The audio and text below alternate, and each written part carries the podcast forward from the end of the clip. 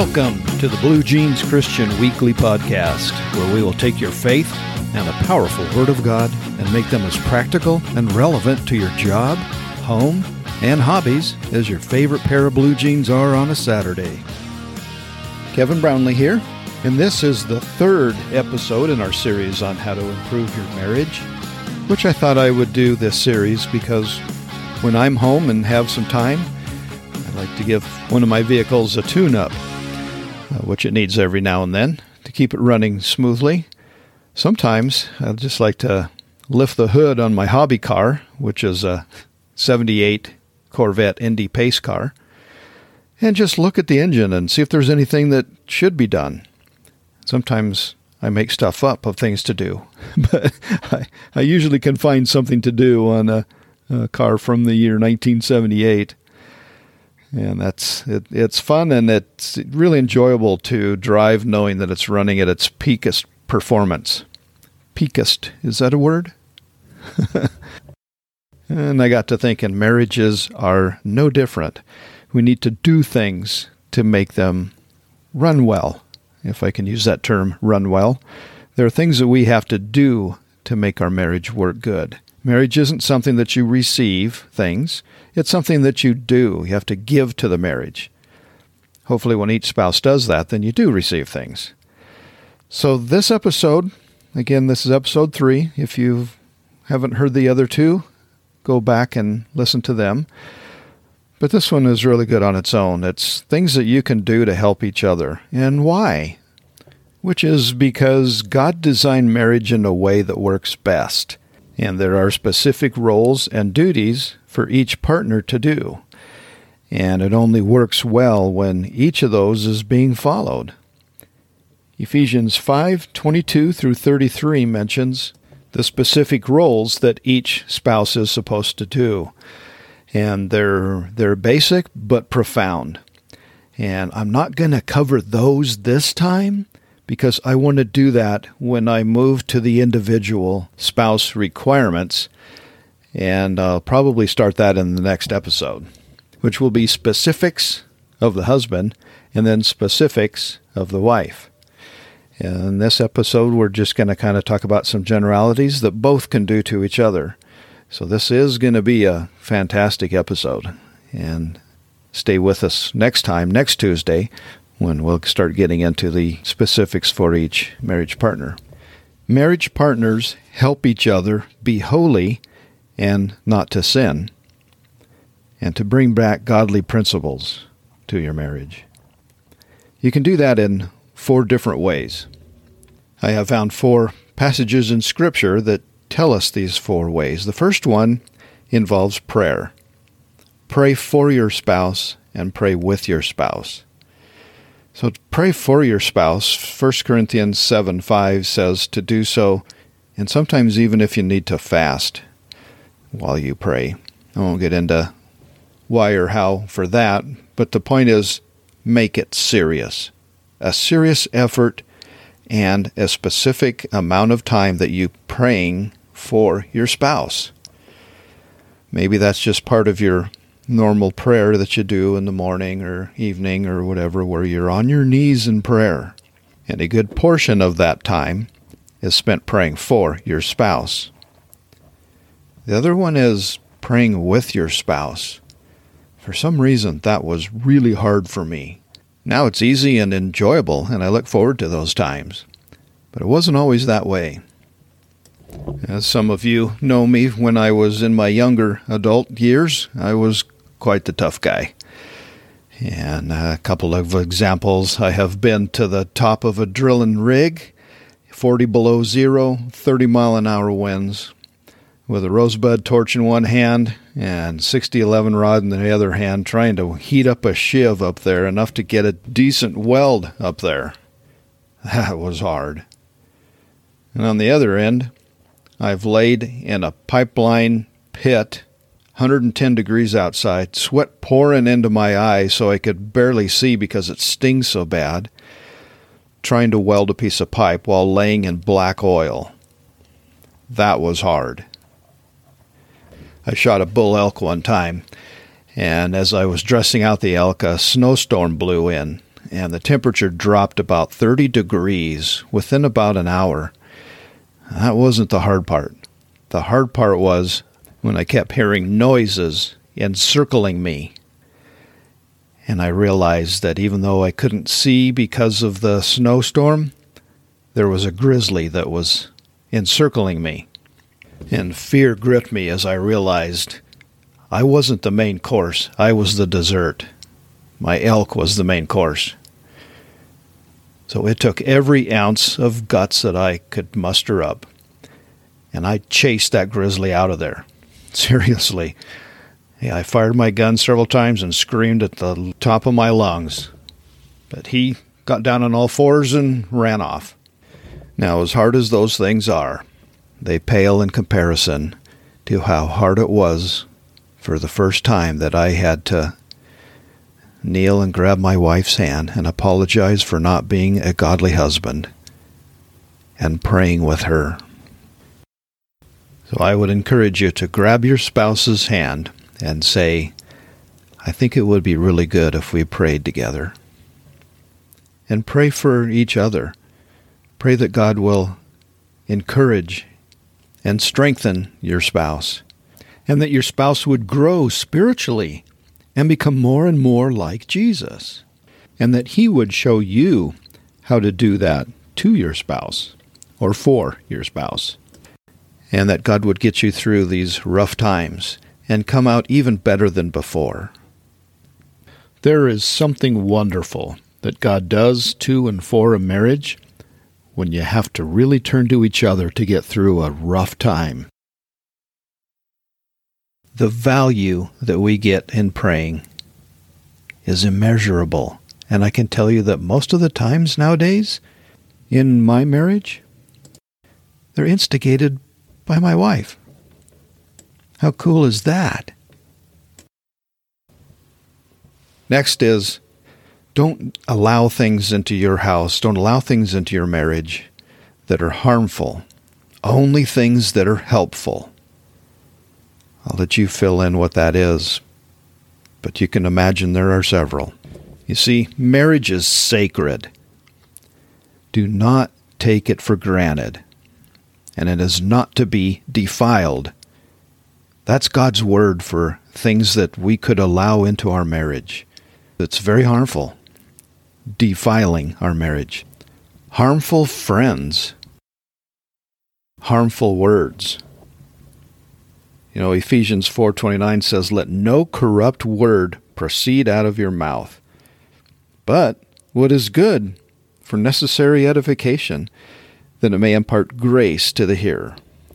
Hmm, grace. Do you know that that's one of the elements that makes a great marriage?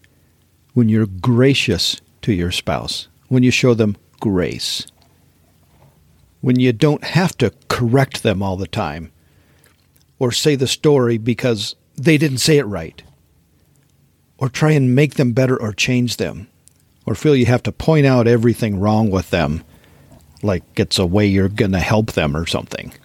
Grace doesn't belittle your spouse. Grace builds up your spouse or knows when to just be quiet and don't do anything that grieves the Holy Spirit. Things like lying, or things that are degrading or harmful, or watch shows that involve those things. Hmm. That Ephesians 4 passage goes on to list some things.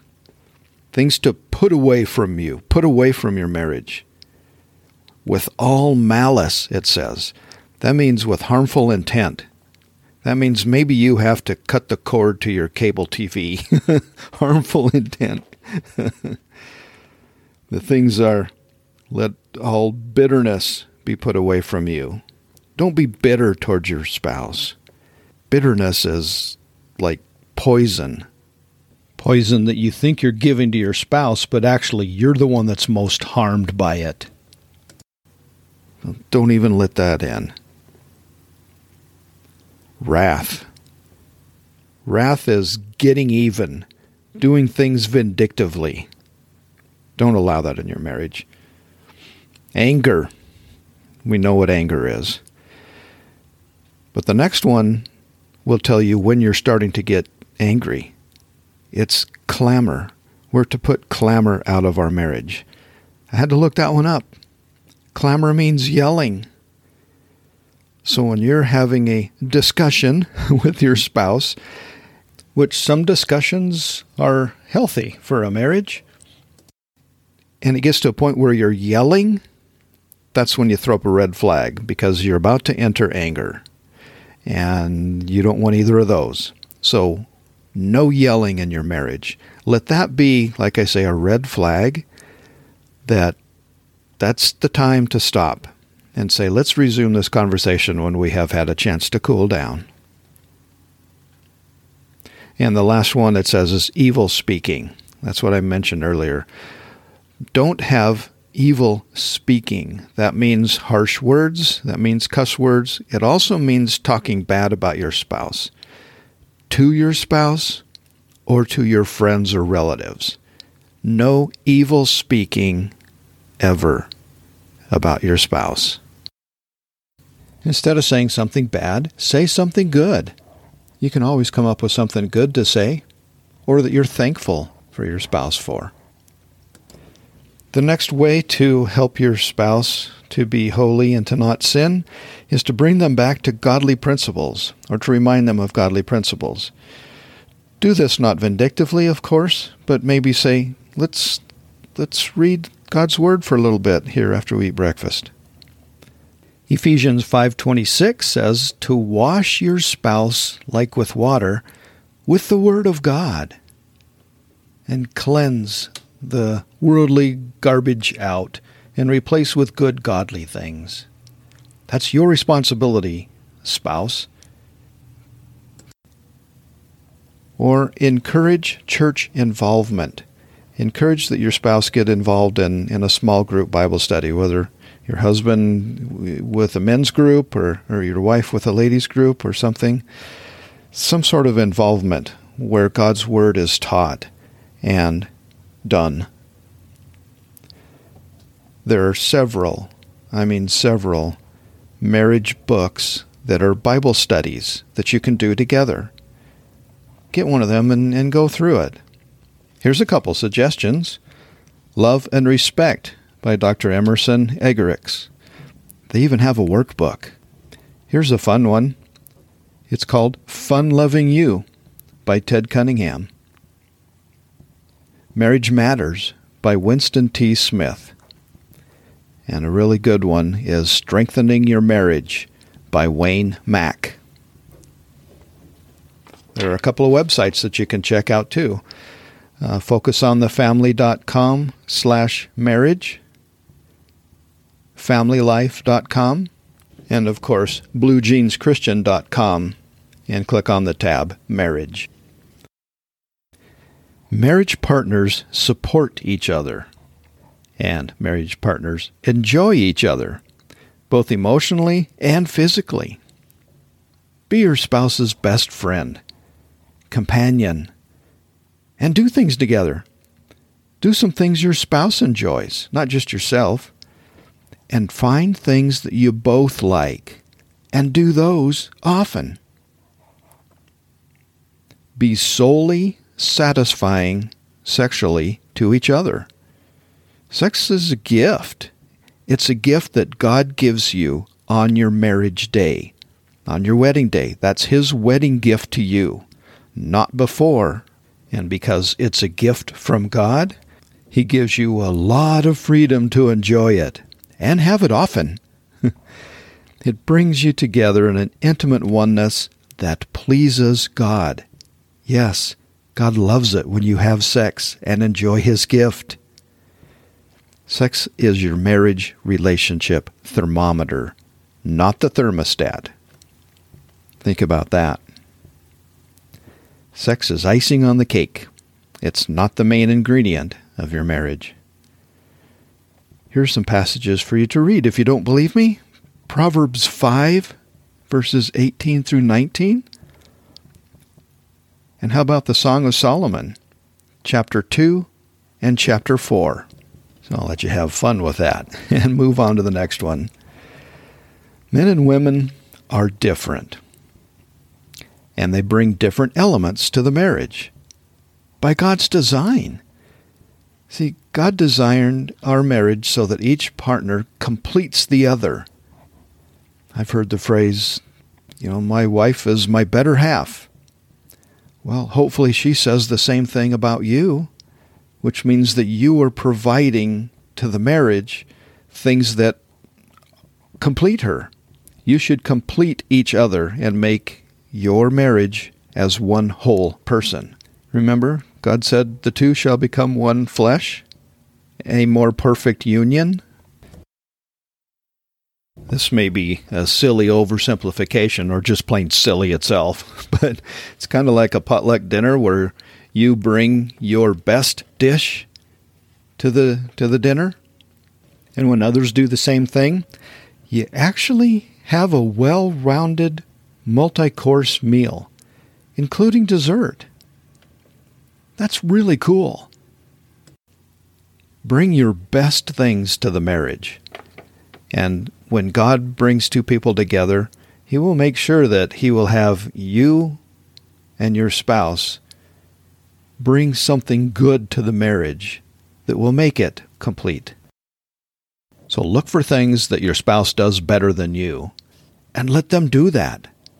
And don't criticize when they don't do it to the best expectations. I would encourage you to sit down and have a little chat about that. In fact, why don't you sit down and write down two or three things that your spouse is really good at and have your spouse do that also, and then have a nice conversation about that. And maybe even say, you know what, you're better at that than I am. Could you do like that for the most part in our in our marriage? I mean, I'll help you, but could you take over that role? I think it'll make our marriage better. You see, marriage takes work. It takes selfless work. And it takes grace toward your spouse, which includes finding something every day to compliment your spouse on. It also includes finding out the needs of your spouse or things that they need help with and making those your priority. So give them some grace. You wrote down things that you think they're good at. Give them grace to do that and do it well. And then thank them for taking those responsibilities on and, and doing a good job at it. And don't criticize, but be complimentary and thankful to them. Now, I know some of these things I'm talking about just go against human nature but do them anyway because the rewards are wonderful. Marriage is about what you do, not what you receive. That's the best way. That's the way Hebrews 13:4 talks about. Malachi 2:15 through 16. They mention don't bring in garbage to your marriage, but good things. Take out the garbage and leave the good things. Try this. Sometime when you're at dinner or at breakfast, look across the table to your spouse and ask, What could I work on today that would help our marriage be better? What's something I can do today that will improve our marriage? And don't let it turn into an argument. if it does, then you probably have just found something you need to work on to improve your marriage. I'm thinking about the analogy of giving your car a tune up and relating that to our marriage, giving our marriage a tune up. If your car is running really poorly and you haven't done any tune up type things with it for quite a long time, what's probably the most important thing to do? What would be the thing you would do first? that would make the most impact on helping it run better, and probably the easiest thing to do? Well, I think that would be to put in a new air cleaner. If you get an engine breathing well, then you can work on the other things. But if your engine isn't breathing well, even changing the spark plugs won't do much at all. So, what in marriage is like changing the air cleaner and getting it to breathe well? Communication. I think an indication of a well tuned, well running marriage is good communication. Conversely, a marriage that is not running well, or maybe not running at all, has a clogged up air cleaner, or intake manifold is very dirty. In other words, communication is either non existent, or if it is existent, it's bad.